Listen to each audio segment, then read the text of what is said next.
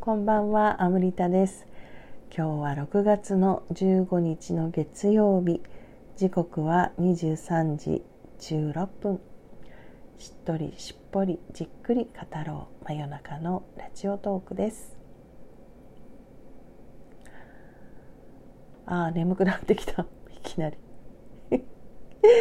眠くなってきましたね。なんか目がしょぼしょぼしてきました。今日はまだ詳細はちょっとお話ししたくないかなしたくないんだけれどもあのすっごく私にとって大きな大きな意味のある日になりました。でその意味にそういう大きな意味になることになったのはやっぱり最終的に私の決断したことがそのシフトを連れてきたんだけれども物事って何でもそうですよね。昨日あのほらえっ、ー、と他の誰よりも自分が自分をねジャッジするっていうか自分を許さない声がある限り誰が何を言ってくれてもダメなんだっていう話をましたと思うんですけど本当にねそれがそれがこう過去のことっていうかもうね昨日も言ったように軽やかに話せるなっていう感じでこう話していたけれどそのエネルギー軽やかに話していながら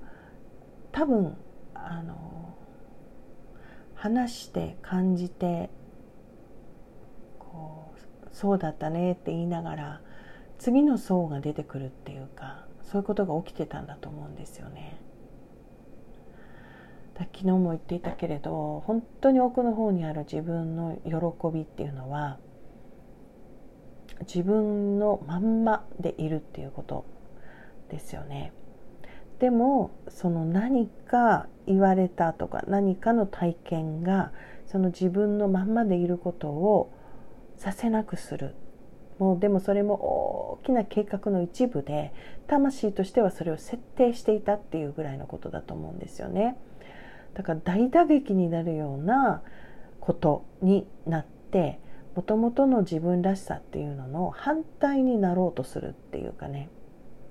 そういうことがすごく働くと思うんですよね。だって自分のまんまでいちゃいけないって強く思う体験はまあ大体誰しもしますね人間として生まれてきたらこのまんまの自分じゃ危ないんだとか怒られるんだとか人傷つけるんだとかうまくいかないんだとかそういうことをね小さい時に早いうちに学んで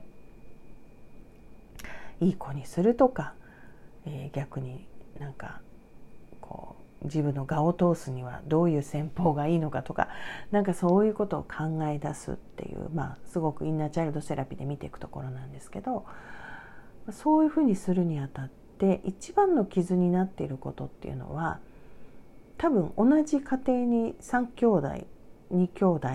いて同じこと出来事が起きたとしてもそれをどう捉えたかどういう反応したかっていうのが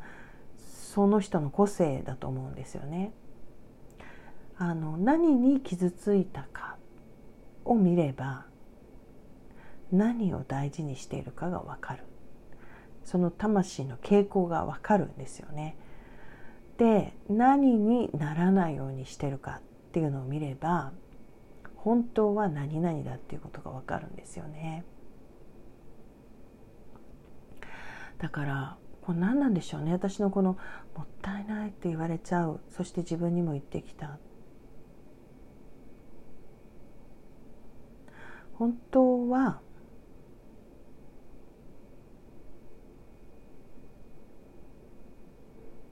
すっごく自分のまんまでいることの価値を誰よりも分かっているっていうかそのことがそのことこそが素晴らしくて、えー、それをしに来たんだ当然っていう意識でいるいたんでしょうね魂はね。だからそのまんまでいたらもったいないそれはすなわちもこのままそのままでいちゃいけないっていうふうに変換されたのでね。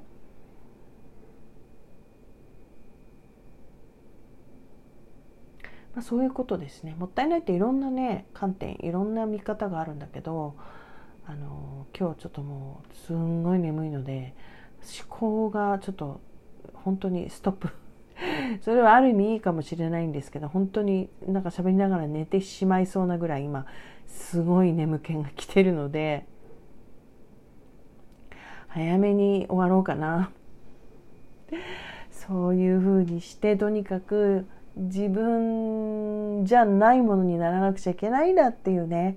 決心をどこかでしてずっと自分じゃないもの自分でがどうかっていうのはバレないようにバレないように私は本当はこういう人間ですっていうのだけはバレないようにって生きて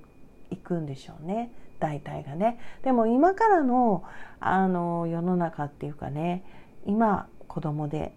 いる人たちは今いろんな意味でのこの世界で起きてることの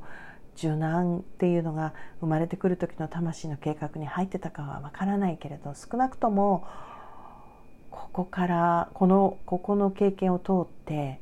何かを変えるでしょうね大きくね。このままでいいわけないんだもん。だから子供時代をね今みたいなとこで過ごして大変だったかもしれないけどそれをそのバネにというか何かすごいことをにつながっていくんだろうなというふうにしか思えないからいいことしか思いね起きてることは全部意味があってそして大きな計画ではもう進化の方向に向かっていいことしか起きてないっていうふうにね感じるんだけれども、まあ、それはちょっと大きな話ででその、ね、進化の過程で自分の中にやっぱり自分を生きるとか自分のまんまを生きるっていうあのところに差し掛かるんでしょうね。ほぼみんな多分同じ時期に今それをやってるんじゃないかな。本当は自分はどうしたいんだろうとか。本当は自分って何が好きなんだろうとか。本当の自分は何を欲してるんだろうとか。そういうことがね今出てきてるんだろうなと思うんですよね。その時に一つこうはなりたくないとかこれを言われるとムカつくっていうようなことが実はその本質の自分について見ていくチャンスの言葉っていうかね。多分そういうことなのかな。だからもったいないということをきっかけに見てきたこと。他のね他の用語っていうか他のコンセプトではこれはあのシャドーワークっていうかねやったことはあるんだけどもったいないっていう感じでは自分のことあんまり見たことがなかったから。どういうね感じなのか後から後からこれにまつわることが出てくるからよっぽど大きいんだなと思いますね。英語に関してもそうなんですよね。その英語が早くからまあやっていたからあのっていうのもあるし、まあ、留学をねしたっていう話をラジオトークでも何回もしてますけれどあの、まあ、根性でのその経験だけじゃなくて多分何か魂的に その、ね、前の生と関係あるのかとにかく英語はまるでその母国語であるかのようにすごい私としても馴染みがあるしあの話していてもねバイリンガルっていうかあ、まあまあ、帰国子女に間違われることがとても多いですよね。そして誰もが私はその日本サイズじゃないっていうかいろんな意味で。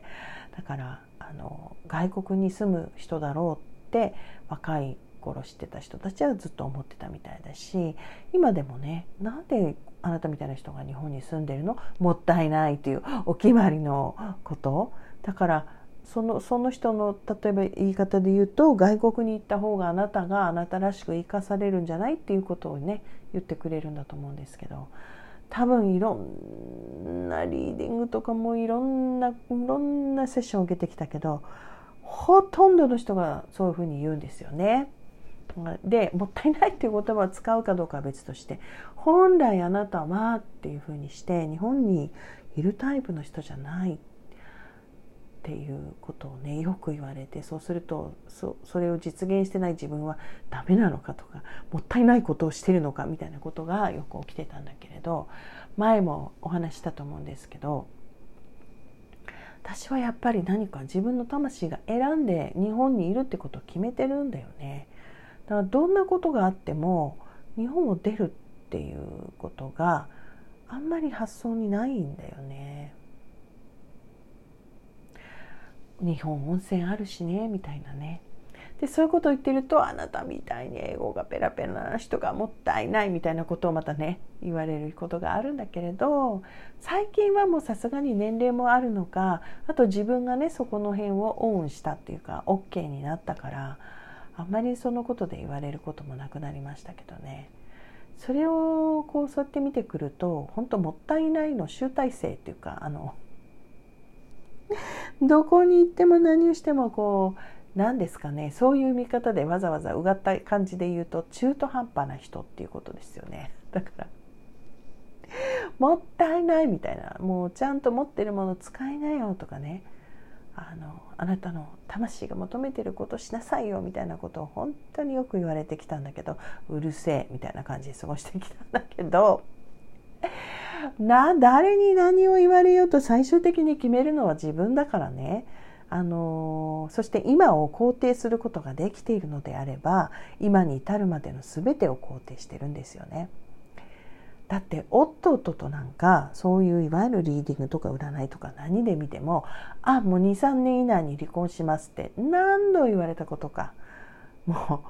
うねだからその当たる当たらないじゃなくてそういう何かたとえ占いでもとにかく外から言われたことはそのまま鵜呑みじゃなくてそれに対して自分がどういう反応をしてその反応をもとに次に何を決めるのかっていうところにね意味があるんでしょうね。私は日本にとどまったし温泉大好きだからっていうのもあるしそして夫とももうずっと、えー、ね30年近く結婚生活は続いております。ではまた明日。